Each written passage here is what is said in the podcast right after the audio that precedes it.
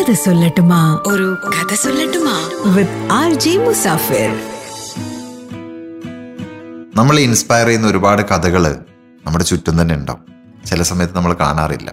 ഇപ്പൊ എന്റെ തൊട്ടടുത്തിരിക്കുന്നുണ്ട് അതുപോലെ ഒരു കഥ. എന്റെ പേര് ശംഖു എന്നാണ്. Advocate Shankhu T Das. മലപ്പുറം ജില്ലയിലെ പൊന്നാനിയാണ് എന്റെ സ്വദേശം. ശംഖുവിന് ജീവിതത്തിൽ ഒരുപാട് സ്വപ്നങ്ങളും ഒരുപാട് ലക്ഷ്യങ്ങളൊക്കെ ഉണ്ട്.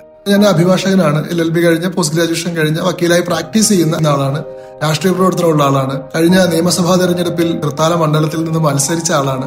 MLA ആവണം അല്ലെങ്കിൽ അതിന് മുകളിലേക്കുള്ള എന്തെങ്കിലും പദവികളിൽ എത്തണം എന്നൊക്കെ ലക്ഷ്യമുണ്ടായിരുന്ന ആളാണ്. പക്ഷേ പിന്നീട് ആ ലക്ഷ്യങ്ങളൊക്കെ വളരെ ചെറിയ ലക്ഷ്യങ്ങളായിട്ട് മാറുന്നൊരു സാഹചര്യം ഉണ്ടായി. എനിക്ക് കട്ടിൽ നിന്ന് എണീറ്റ് എന്റെ ഡോറ് വരെ നടക്കുക എന്നുള്ളതായിരുന്നു ഒരു വലിയ പദ്ധതി എന്ന് പറയുന്നത്. കട്ടിൽ നിന്ന് എണീറ്റ് ഡോറ് വരെ നടക്കുക എന്നുള്ളതായിരുന്നു. അതിനുവേണ്ടി നമ്മൾ മാനസികമായിട്ടും ശാരീരികമായിട്ടും തയ്യാറെടുക്കുകയാണ്.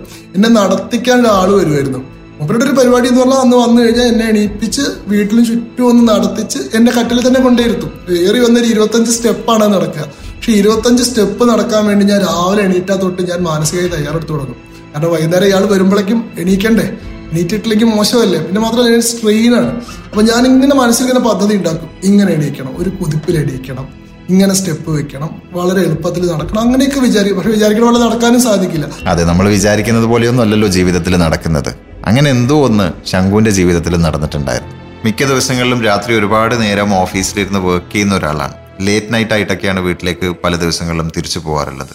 അങ്ങനെ ഒരു ദിവസം ഓഫീസിൽ നിന്ന് ഇറങ്ങിയപ്പോൾ ഒരു 10:30 മണിയായിരുന്നു. അപ്പോൾ ഇവിടെ വീട്ടിൽ നിന്നൊക്കെ ഇങ്ങനെ വിളിച്ചുകൊണ്ടിരിക്കുന്നുണ്ട്, എവിടെയാണെന്ന് ചോദിച്ചിട്ട്. മഴയുള്ള ദിവസമായിരുന്നു. അപ്പോൾ ആ ഒരു കുറച്ച് ഒരു വേഗത്തിലായിരിക്കും ഒരു പക്ഷെ പോകുന്നത്. ഹെൽമെറ്റ് ഉള്ളതുകൊണ്ട് വലിയ ഭാഗ്യമായി. ബൈക്കിലായിരുന്നു പോയിരുന്നത്. തിരിച്ചു വരുന്ന സമയത്ത് ഒരു ആക്സിഡന്റ് സംഭവിക്കുകയാണ് ചെയ്തത്. എന്റെ വാഹനത്തിന് പുറകിൽ നിന്ന് ഒരാൾ വന്ന് ഇടിക്കുകയാണ്. എന്താണ് സംഭവിച്ചത് കൃത്യമായിട്ട് പറയാൻ എനിക്ക് എപ്പോഴും സാധിക്കില്ല. ഓഫീസിൽ നിന്ന് ഇറങ്ങിയത് ഓർമ്മയുണ്ട്. പിന്നെ എനിക്ക് ഓർമ്മയുള്ളത് കുറെ ദിവസങ്ങൾക്ക് ശേഷം കണ്ണു തുറക്കുന്നതാണ്. ഒരു നിയർ ഡെത്ത് എക്സ്പീരിയൻസ് ആയിരുന്നു ഇത്. ഒരുപക്ഷെ മരണത്തെ നമ്മൾ മുഖാമുഖം കാണുകയും അവിടെ നിന്ന് മടങ്ങി വരികയും ചെയ്യുകയാണ്. കാരണം ശംഖുവിന്റെ ശരീരത്തിൽ ഇന്റേണൽ ഓർഗൻസിന് പലതിനും പ്രശ്നം സംഭവിച്ചു. അന്നത്തെ മെഡിക്കൽ റിപ്പോർട്ട് വായിച്ച ഒരാള് ഇന്ന് വിശ്വസിക്കില്ല ആ ശംഖുവാണ് ഇന്നിപ്പോ എന്റെ അടുത്തിരുന്ന് ആ കഥകൾ പറയുന്നതെന്ന്. കാരണം അന്നത്തെ സാഹചര്യത്തിൽ ശംഖുവിൻ്റെ ആ ശരീരത്തിൽ ഒരു ജീവന് നിലനിൽക്കാൻ സാധിക്കില്ലായിരുന്നു. അങ്ങനെ ആ ജീവനെ നിലനിർത്താൻ വേണ്ടിയിട്ടും ആധുനിക മെഡിക്കൽ സയൻസ് ഒരു ഉപകരണം ശംഖുവിൻ്റെ അടുത്ത് കൊണ്ടുവച്ചു. ECMO എന്നാണ് ആ ഉപകരണത്തിൻ്റെ പേര്. ശ്വാസകോശത്തിൻ്റെയും ഹൃദയത്തിൻ്റെയും പ്രവർത്തനം നിലച്ചു പോയാൽ കൃത്രിമമായിട്ട് ഈ രണ്ട് അവയവങ്ങളെയും പ്രവർത്തിപ്പിക്കാനുള്ള ഉപകരണമാണ് ECMO. അങ്ങനെ പിന്നീടുള്ള കുറച്ച് ദിവസങ്ങൾ ശംഖുവിന്റെ ജീവൻ പിടിച്ചു നിർത്തിയത് ഈ ECMO ആയിരുന്നു. ഇനി മടങ്ങി വരാൻ സാധിക്കില്ല, മരിച്ചുപോയി എന്നെ ഏതാണ്ട് ഉറപ്പിച്ച ഘട്ടത്തിലായിരുന്നു. 39 ദിവസം ICU കിടന്നു. 12 ദിവസം ECMOയിലായിരുന്നു. ഏതാണ്ട് 30 ദിവസത്തോളം വെന്റിലേറ്റർ സപ്പോർട്ടിലായിരുന്നു. ശംഖുവിന്റെ വീട്ടുകാരും നാട്ടുകാരും സുഹൃത്തുക്കളും എല്ലാവരും ശംഖുവിന് വേണ്ടി പ്രാർത്ഥിച്ചു. സോഷ്യൽ മീഡിയയിൽ പോസ്റ്റുകൾ ഇട്ടു. ശംഖുവിനെ തിരിച്ചു വരില്ല എന്നൊരു പക്ഷേ ഈ ലോകം വിശ്വസിച്ചു. പക്ഷെ എല്ലാരെയും ഞെട്ടിച്ചുകൊണ്ട്, ഈ ലോകത്തെ ഞെട്ടിച്ചുകൊണ്ട്, ECMO എന്ന മെഷീനെ തന്നെ ഞെട്ടിച്ചുകൊണ്ട് ശംഖു ഒരു ദിവസം കണ്ണു തുറന്നു. മരണത്തിൽ നിന്ന് ജീവിതത്തിലേക്ക് ഒരു മടക്കയാത്ര. സാധാരണ ആളുകൾ മരിച്ചു കഴിഞ്ഞാൽ എല്ലാവരും നല്ലത് പറയും. പക്ഷെ ഈ മരിച്ചു കഴിഞ്ഞാൽ പറയുന്ന നല്ലത് അവർക്ക് കേൾക്കാൻ സാധിക്കാറില്ല. പക്ഷെ എനിക്ക് എന്താന്ന് വെച്ചാൽ മരിച്ചു പോയി എന്നുള്ളൊരു കണ്ടീഷനിലൂടെ പോയതുകൊണ്ട് ആളുകൾ എത്ര നമുക്ക് വേണ്ടി പ്രാർത്ഥിച്ചു, ആളൊക്കെ എന്തൊക്കെ ചെയ്തു. ഇപ്പൊ എന്റെ അസുഖം മാറാൻ വേണ്ടി ഒരുപാട് ആളുകൾ എത്രയോ വഴിപാടുകൾ കഴിച്ചിട്ടുണ്ട്. ഇപ്പൊ ഞാൻ മരിച്ചിരുന്നെങ്കിൽ എനിക്കത് കാണാൻ പറ്റില്ല. പക്ഷെ തിരിച്ചു വന്നതുകൊണ്ട് എത്രയാണ് നമ്മൾ എത്ര വാല്യുബിൾ ആണ്, നമ്മളെ ആളുകൾ എത്ര നമുക്ക് വാല്യൂ കൽപ്പിക്കുന്നുണ്ട്, ആളുകൾ എത്ര നമ്മളെ സ്നേഹിക്കുന്നുണ്ട്, നമ്മളെത്ര ഇമ്പോർട്ടന്റ് ആണ് നമുക്ക് മനസ്സിലാവും.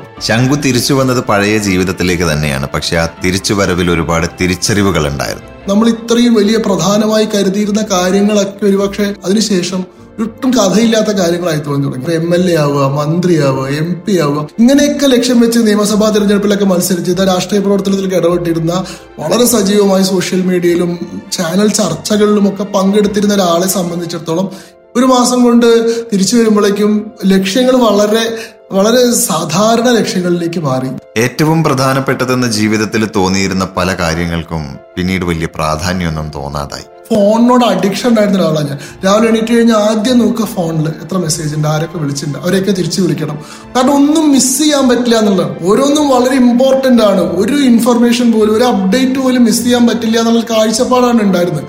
ആ എന്നെ സംബന്ധിച്ചിടത്തോളം ഒരു മാസത്തോളം ഫോൺ സ്വിച്ച് ഓഫ് ആണ്. അതിനുശേഷം വന്ന് ഞാൻ ഫോൺ തുറന്നു നോക്കുമ്പോൾ എത്രയോ അപ്ഡേറ്റുകളും എത്രയോ ഇൻഫർമേഷൻസും എനിക്ക് മിസ്സായിട്ട്, പക്ഷെ ഒന്നും സംഭവിച്ചിട്ടില്ല. ലോകത്തെ സംബന്ധിച്ചിടത്തോളം നമ്മൾ അത്ര പ്രധാനപ്പെട്ട ഒരു സംഭവമൊന്നുമില്ല.